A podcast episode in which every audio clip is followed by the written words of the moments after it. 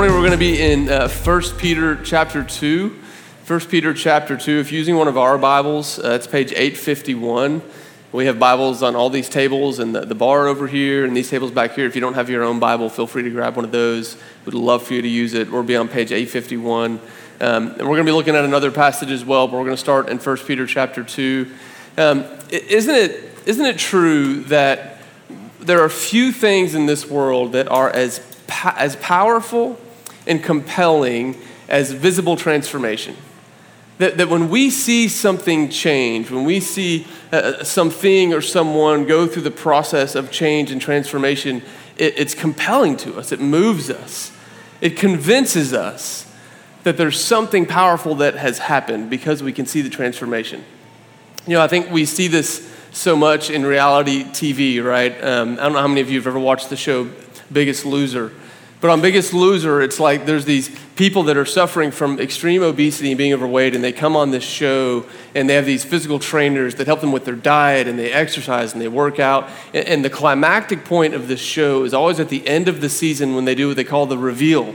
You guys know about the reveal. It's where they show you a picture of a person the way they looked when they came on the show. And then it's like this piece of paper that has this printout of them, and then through it walks this transformed human being who has usually lost like 100, 150, or 200 pounds, and everybody just like, whoa, you can't believe it. How did that person turn into that person? It's incredible. And when we see this before and after, we love before and after pictures because before and after pictures really convince us of the transformation that has taken place. And so we, we see this before picture of this person when they came on the show at the beginning of the season of The Biggest Loser. And then we see this after image of them and what has happened in their life. And it, it gives us full confidence in whatever it was that was at work in their life to change them. And so, any of us who want to get fit, man, we'll listen to Jillian. We'll listen to anything she tells us to do because, man, if she can do that, if she can work that kind of miracle in someone's life, Jillian's one of the trainers on Biggest Loser. We will we'll listen to her because look what she did in this person's life. It's not always just people. We see this, uh, we see this in things as well. I, think the other night I was going to a friend's house and um, I'd never been there before, so I typed in the address on Google Maps and I'm on my phone, I'm looking at it, and this picture of their house pops up, and I'm like, whoa, is that where they live? Like, it was like this like dilapidated old little house, overgrown with weeds and trees. And when I pulled up to their house, I'm like, whoa, it was a totally different house. I'm like, man, I need to find out who did this to this house because they're very good at what they do. That when we see a before and after, it convinces us that something powerful has been at work. Something that has great power has been at work in their life or in this thing to bring about this kind of change. You know, I think this, this, this power in the before and after, we see this in the work of God as well. See, I think God is at work in the world all around us, and I think there are few things that can attest to his power, to his realness, to his goodness, as the testimony of a changed life. A person who, who has been changed and completely transformed. There's very few things that, that can attest and testify to his power like that. I think a changed life is perhaps the most significant and the most powerful testimony to the activity of God within a group of people or within a person in their life. Today, we're continuing in our Everyday Discipleship series, but we're kind of in the third um, of a part of that series that is talking about how we, as disciples of Jesus, as followers of Jesus, how we get to share with the world about the good news of God, the good news of His work through Jesus at the cross and the empty tomb. Two weeks ago, we looked at how we are to share through speaking, the importance of talking about what we witness God doing in our midst as we seek to follow him. And then last week we looked at sharing through our suffering, how even as we walk through suffering, keeping our eyes on Jesus, we get to be a witness to the world about his goodness and his grace. And this week we're, we're going to look at how our very lives are the way that we share. How we live, who we are, testifies and shares with the world an immense amount about the God that we follow and the God who we say is at work in our midst. So let's look in, in 1 Peter chapter 2. We're going to start in verse 9. We're just going to be looking at these two verses in, in 1 Peter chapter 2, verse 9 and 10. Uh, Peter was one of Jesus' uh, original disciples, one of the 12. Uh, and he became one of Jesus' apostles, which meant he's one of the ones that Jesus sent out. And he was a pioneer in the early church. Uh, he was the first one to kind of plant a church in Jerusalem. He was the first one to bring the good news of Jesus to Gentile believers, to people who weren't of the Jewish faith. And in this letter, Peter is writing to uh, Gentile believers, people who aren't uh, necessarily have their background in Judaism, but they have come to know Jesus and now are trying to live for him. And this is what Peter is going to say to them in verse 9. He says, You are a chosen people, you are a royal priesthood, you are a holy nation, you are God's special possession, that you may declare the praises of him who called you out of darkness into his wonderful light. Once you were not a people, but now you are the people of God. Once you had not received mercy, but now you have received mercy. This is the word of the Lord out of, of 1 Peter chapter 2. Um, you know, I think what we see Peter here doing is he's going to set up this beautiful before and after this beautiful before and after of God's work in his people. And he starts this by speaking words of identity over God's people. And we could spend, really, we could build a whole series off of these four pieces of identity that Peter gives his readers. But we're just going to unpack it really quickly. You know, he says four things. He says, listen, he looks at, at these people who are believers in Jesus, followers of Jesus. And he says, listen, you are a chosen people. You are a chosen people. In other words, listen, you matter to God. We, as God's people, we matter to Him. He, he chose us. He chose to bring about His saving work into the world in us. And He chooses to carry it out within us and through us. You are chosen people. He says, You are a royal priesthood. In other words, what He's saying is, listen, we have spiritual significance in this world. You think about what a, a priesthood does. A, a, priest does is they are, they are this intermediary between the divine and, and the, the, secular, the divine and, and humanity. And he says, Listen, you as God's people, you are this royal priesthood. You have spiritual significance in this world as the ones who point the world to God and his divine work amongst us. He says, You are a holy nation. I love this because what he's saying is listen, you are, we have this ethnic identity. We have this citizenship that goes beyond just the country that we live in here on earth or our ethnic background. He says, You have this ethnicity and this citizenship that is not of this world, but it is set apart while still being in this world. So you are a holy nation. You have this united identity as, as, as a nation of God's people. And then finally, he says, You are God's special possession. In other words, listen, God loves you. He not just loves you, but he cherishes you. I mean, he just adores you. You are his special possession. He longs for you. And so Peter speaks these four identifying things, these four identity statements over his readers. But what grabbed me the most as I read through this this week wasn't necessarily the identity that Peter is speaking over these believers. It's kind of the purpose that he says we are given this identity for. He follows up laying, hey, you are God's chosen people, you are a holy nation, you are, you are a royal priesthood. And then look what he says, the reason right after that. He says, that you may declare the praises of him who called you out of darkness into his wonderful light. He says, Listen, you are chosen, you are a holy nation, you are a priesthood, and the reason that God is bestowing this identity upon you is so that you can declare the praises of Him who has called you out of darkness into His glorious light. I think what Peter is doing is he's connecting these, these Gentile believers with the broader story that God has been telling from the very beginning. See, when you read through the Old Testament, over and over again, you'll find these different places where, where the writers of the Old Testament will use the same language, or the Lord will use the same language about why he's doing what he's doing. I think a significant places in Isaiah 43, the, the chapter that Will referenced uh, before worship this morning. See, in Isaiah chapter 43, verse 21, God refers to Israel. He says, The people I formed for myself, that they may proclaim my praise.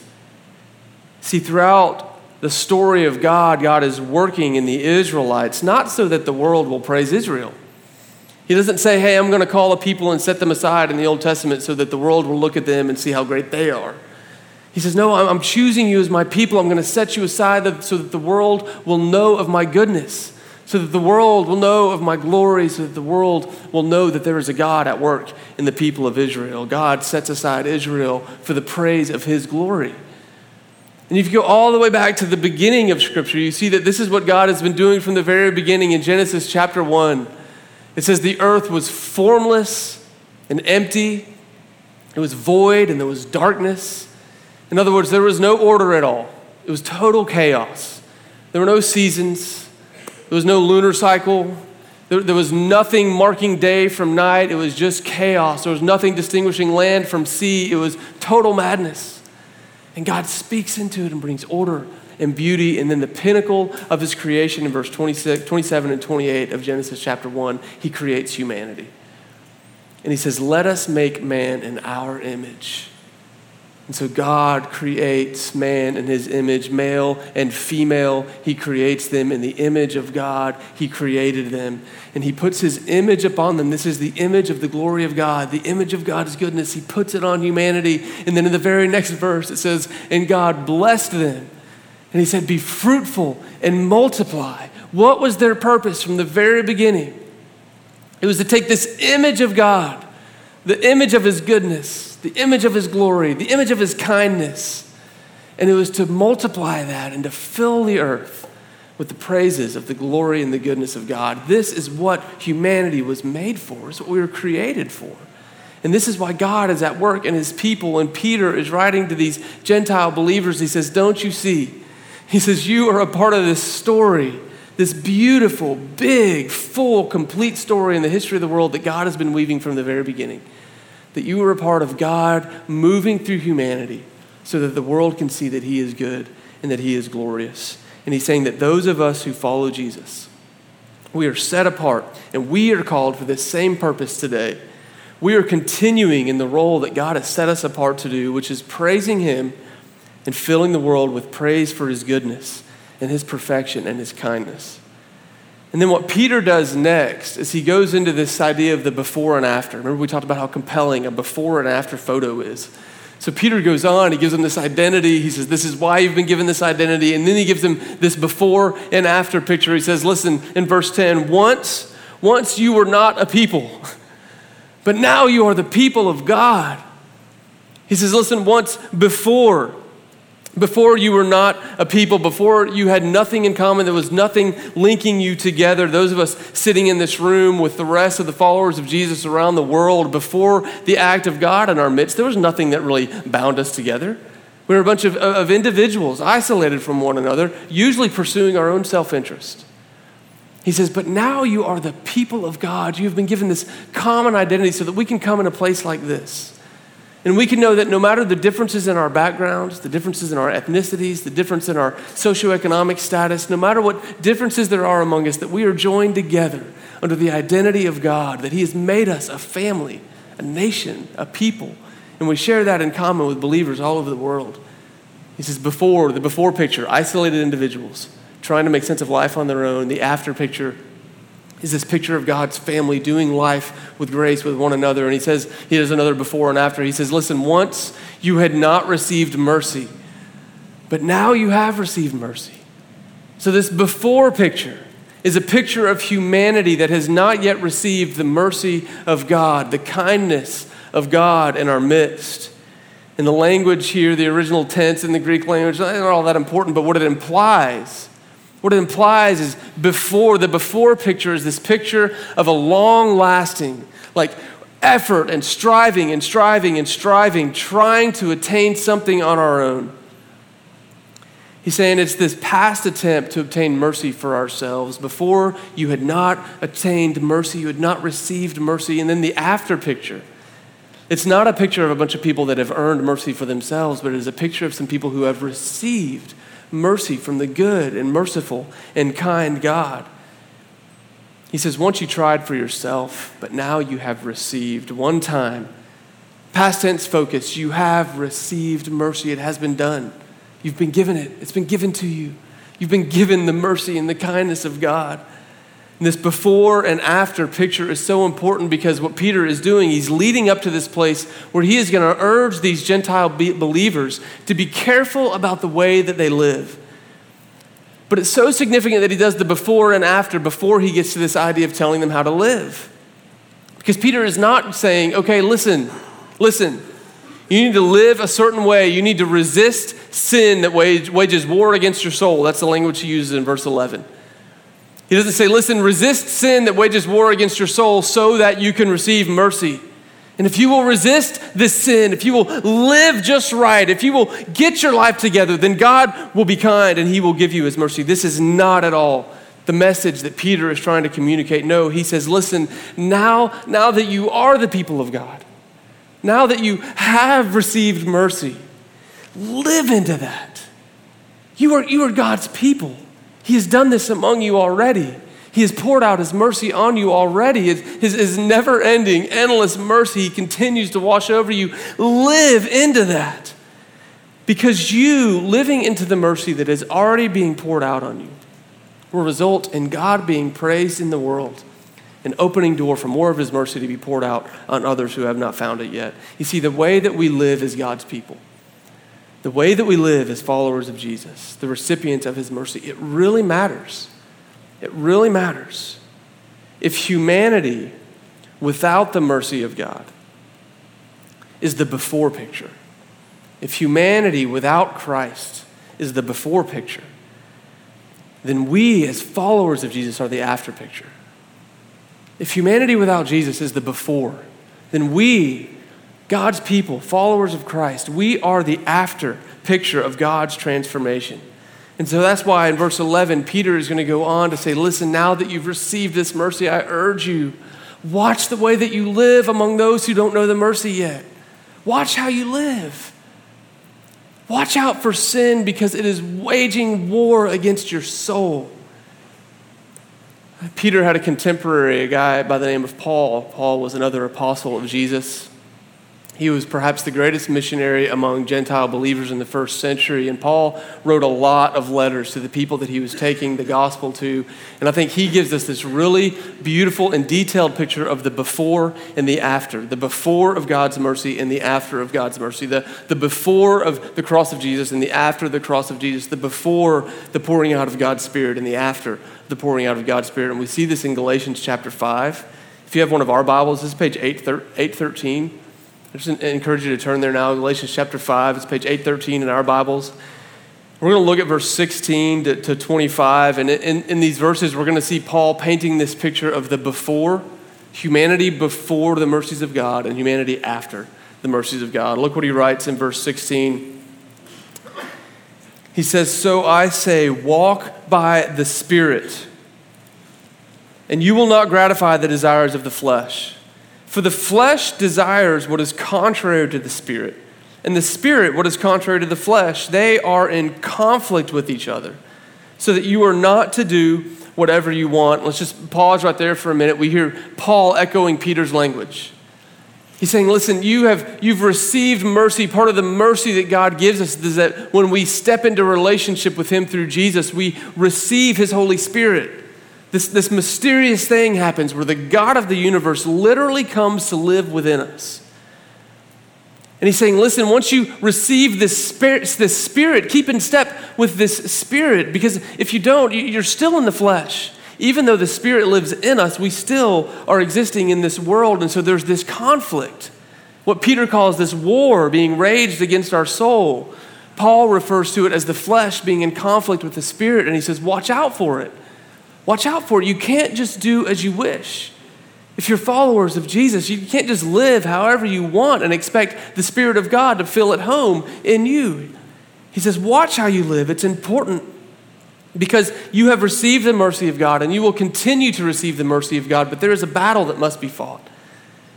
And then he goes on to unpack, he gives us this detailed picture of the before and this is verses 19 through 21. Peter, I mean, Paul is going to refer to this as the acts of the flesh. And I think it's him painting a picture of humanity before the mercy of God, before the Spirit of God has come to live in us. In verse 19, he says, Listen, the acts of the flesh are obvious sexual immorality, impurity, and debauchery, idolatry, and witchcraft, hatred, discord, jealousy, fits of rage, selfish ambition dissensions, factions, and envy, drunkenness, orgies, and the like. I warn you, as I did before, that those who live like this will not inherit the kingdom of God. I think what Paul is getting at here is listen, we, we, are, we are sexual beings, we are spiritual beings, and we are relational beings. He's saying that those who have received the mercy of God, those who are, who are indwelt with the Spirit of God, he says, listen, your sexuality matters. Your sexuality matters because it says something about the one who is living in you. It, it, says something about the one who has poured his mercy out upon you. It says something about the one who is working to change you. And so Paul talks about sexual immorality and he, he talks about impurity and he talks about debauchery. And he's just saying, listen, people of God, your sexuality, what you do with your sexuality matters. And if you're living outside of what God has condoned as the sexual uh, relationship, that, that, that is between a man and a woman who are covenanted with one another, who have given themselves completely one, to one another, never to be torn apart, if it's outside of that, then it doesn't speak well of the spirit that lives within you. Paul gets more detailed in another one of his letters. He says, Listen, if you are involved in any type of sexual immorality, you are joining the Spirit of God within you into a union with another person because sex brings two people into one flesh. He says, when you engage in sexual immorality as, as a child of God, as, as someone who follows Jesus, you are forcing the Holy Spirit in you into a union that He wants nothing to do with. And so he says, listen, your sexuality matters. He says your spiritual, your spirituality matters. And Paul talks about idolatry and witchcraft. I think, you know, there are so many spiritual options for us in the world today. Even in our city in Nashville, in the middle of the Bible Belt, there are so many options for spirituality. And the world will tell you that it's okay to treat spirituality like a smorgasbord or a buffet, that you take a little bit of this and a little bit of that, it's okay. And what Paul is saying, no, your spirituality really matters. Because God has been at work in you. He's poured out His mercy on you. He's put His Spirit in you. Give yourself completely just to Him. Pursue Him and Him alone. And then He says, Listen, you are relational beings. The way that you treat one another really matters. Remember, you are God's people. You are his chosen people, a holy nation, a royal priesthood. He says the way you treat each other matters. And so he goes through and talks about things like jealousy and conflict and dissension. In other places, he talks about gossip and hatred and fits of rage. He says, Listen, this, this is not a picture of God's mercy at work. The way that you treat one another really, really matters. It matters because it says something about the one who is at work amongst us. And so Paul gives us this picture of the before.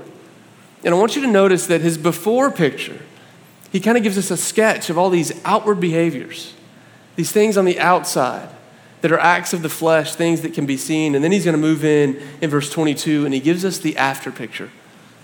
And listen to the way he describes the after. He says, But the fruit of the Spirit is love, is joy, and peace, and patience and kindness and goodness and faithfulness and gentleness and self control. Against such things as these, there is no law.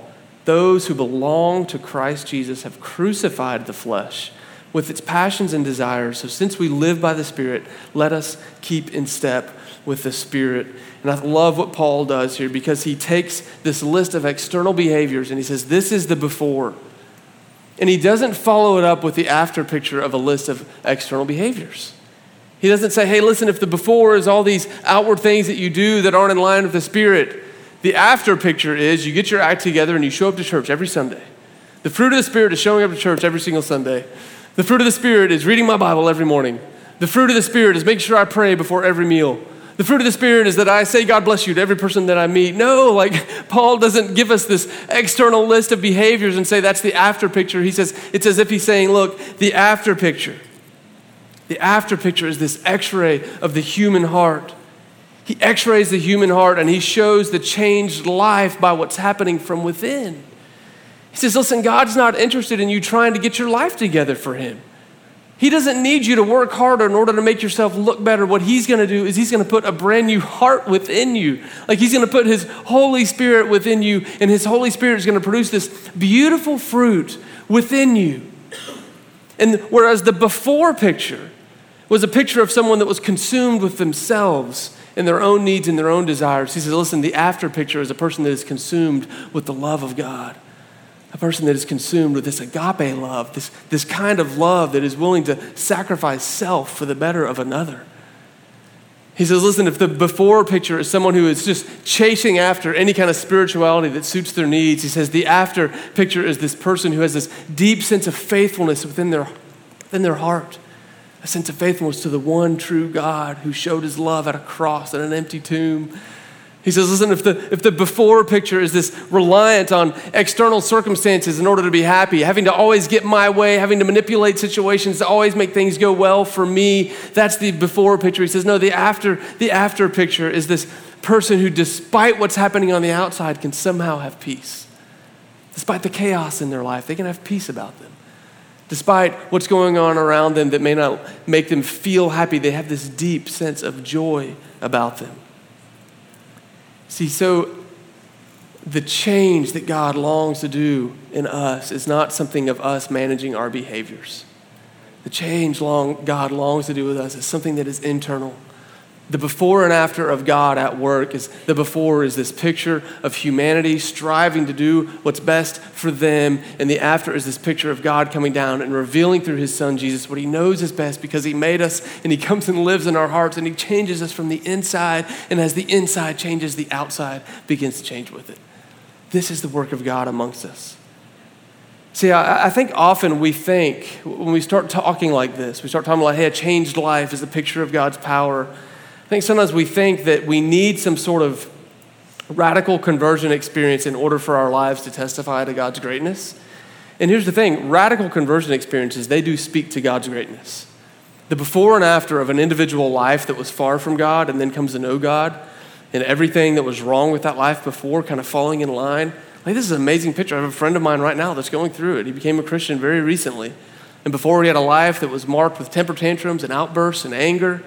And now it's like I'm watching him like effortlessly love the people who used to make him mad all the time.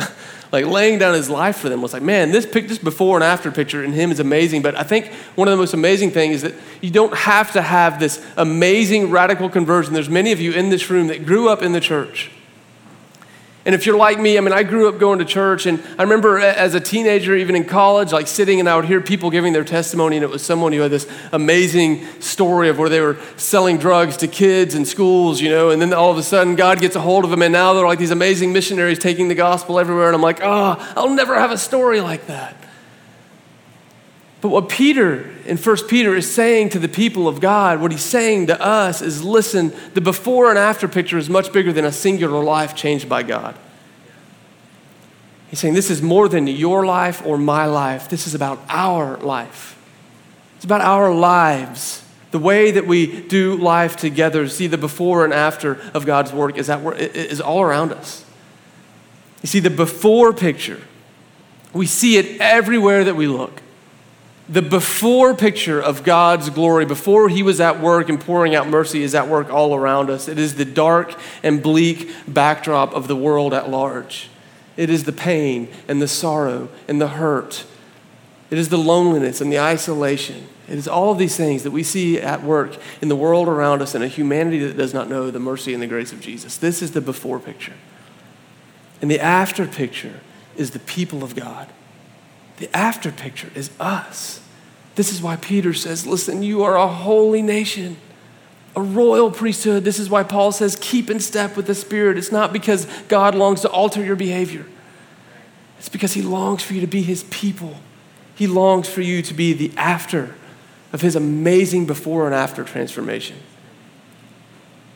You see, we, when we believe in God's transforming power in us, we become that after picture we become like flecks of white against an all black background. We become these flickers of light in the midst of darkness, illuminating what our God is capable of. And so, Peter in chapter 2 is trying to say, listen, you, you are God's reveal moment. You are God's reveal moment. Everyone can see the before at work all around them, but you, the people of God, God's chosen ones, the holy nation, you are his great reveal moment where he reveals the glory he is capable of. And so it's so important. The way that we live matters. Ethos, the way that we live matters. Because the way that we live, it communicates something about the one who is at work in us. Humanity in all its brokenness, its isolation, its striving, its reliance on self, its looking for hope, and God is putting us on display to show what He wants to do to redeem it.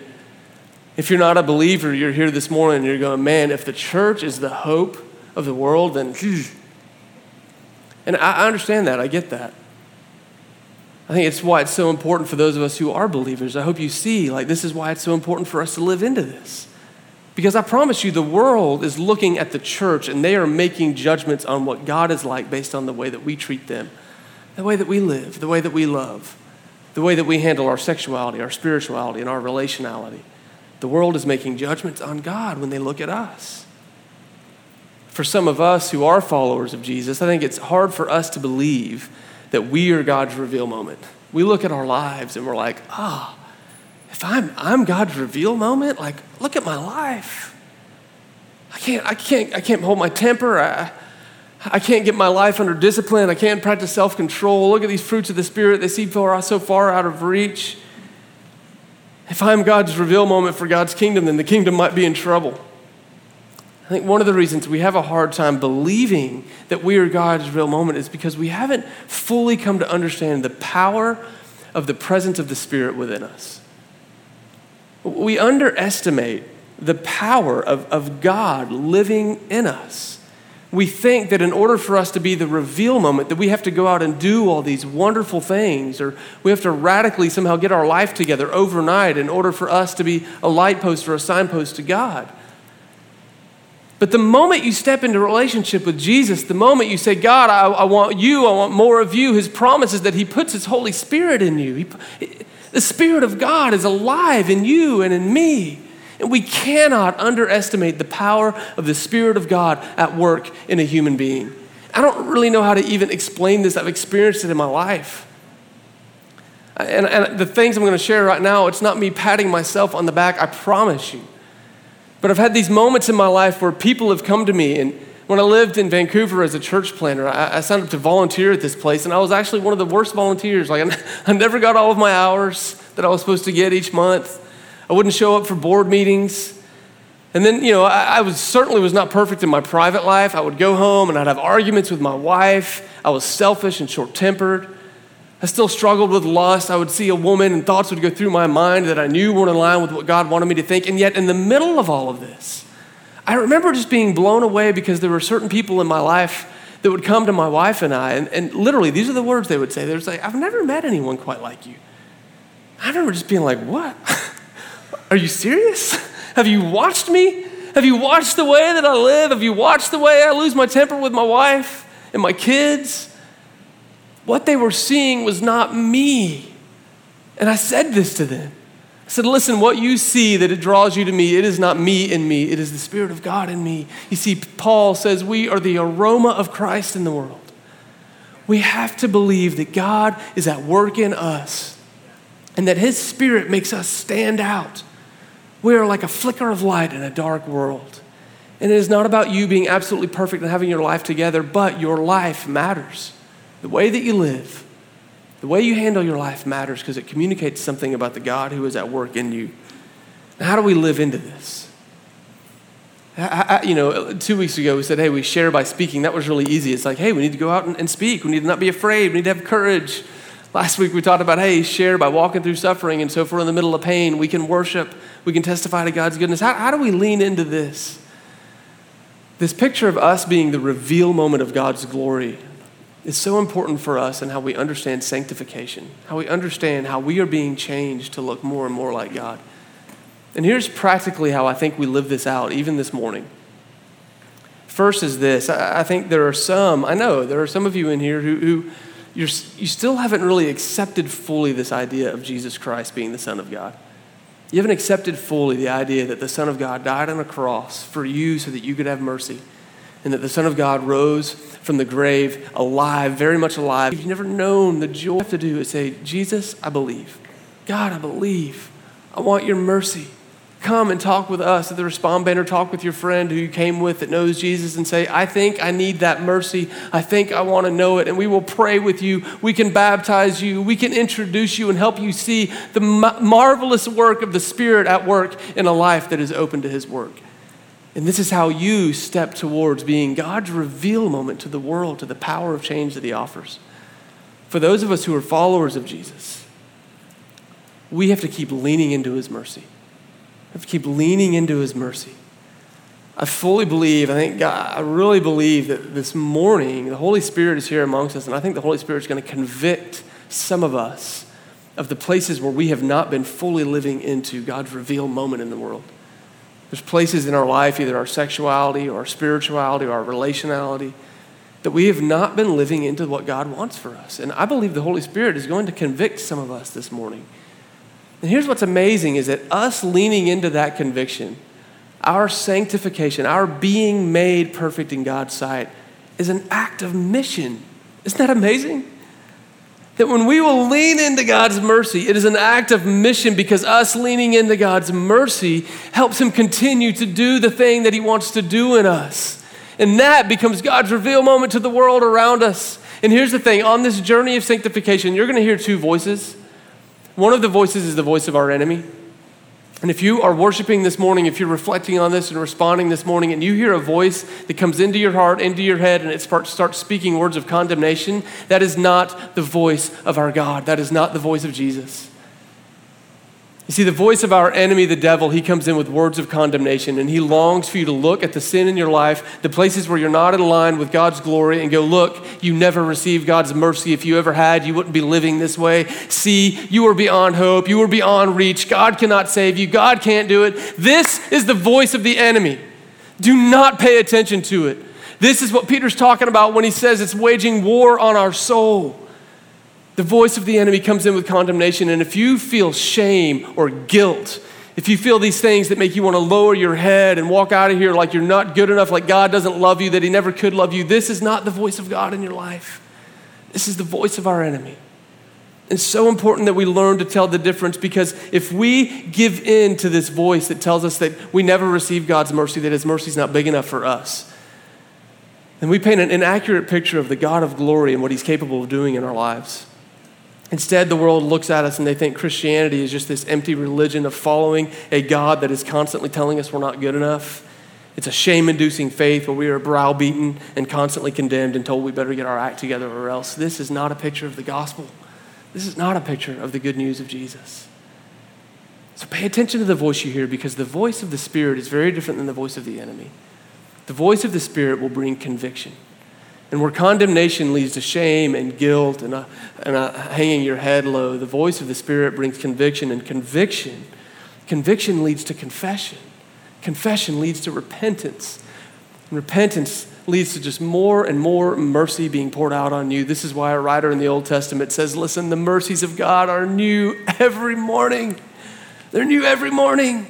He doesn't run out of mercy for you. You have received His mercy, and He has more for you. He wants to keep pouring out His mercy and His grace and His kindness upon you. But what we have to do is listen to the voice of the Spirit, and when He begins to convict us of the places where we are not living in line with the way God wants us to live, we have to hear that. And we step into it not with our head hung low, but with our eyes fixed on our Father that has mercy upon mercy upon mercy for us. And He wants to transform you because He loves you. And He wants to transform you because He loves the rest of the world, and He wants the rest of the world to see Him through you. So, this morning, what we're going to do is we're going to do what we always do we're going to worship. We're going to commune with one another and commune with Christ. We have, we have bread and cups on the bar and on the table. We're going to come together. We're going to take this bread, we're going to take this cup, and we're going to remember that Jesus poured out his mercy that his sacrifice at the cross was sufficient. As the Hebrews writer says, that listen, by one sacrifice, he has made you perfect as you are continually being made holy. And so we're going to come looking Jesus in the eye, full of hope, over communion with one another. And as the Holy Spirit convicts you of whatever sin may be in your life, don't hang your head in shame, but keep your eyes on Jesus and let's just confess. Let's just confess to one another. If you don't have anyone to confess to, we'll be at the respond banner. Like, we would love to pray with you. And I promise when you come to confess sin to us, you're not going to get the look of condemnation. You're going to get the look of hope because we know the God who is able to give mercy every single day, brand new. So let's worship. Let's commune. And let's thank God for the mercy that He's poured out on us and that He will continue to pour out on us. And let's be the beautiful before and after picture that God wants to show the world. Let's pray. Father God, we love you. And Lord, we know that we need you. Lord, I, I know because I know in myself. I, I know what it's like to be human. I know what it's like to live in the flesh and yet be full of your spirit. And I know this battle. We all know this battle that, that is raging within us, Father, but we believe in your spirit. We believe that your spirit is stronger, your spirit is better. So, Lord, this morning, would you speak to us by the power of your Spirit? Those of us who are your followers, would you come and convict us of sin? Convict us of the place where we are not being an accurate depiction of your work in the world. And Lord, for those of us in the room that don't know you yet, Lord, would you come and convict them of your mercy? Convict, Lord. Show us your goodness. And this morning, Father, as we worship, would you move in our midst that as we leave here, we would have a, just a flame inside of our hearts to be the beautiful picture of your redemption in the world. We love you, Lord, and pray these things in Jesus' name. Amen.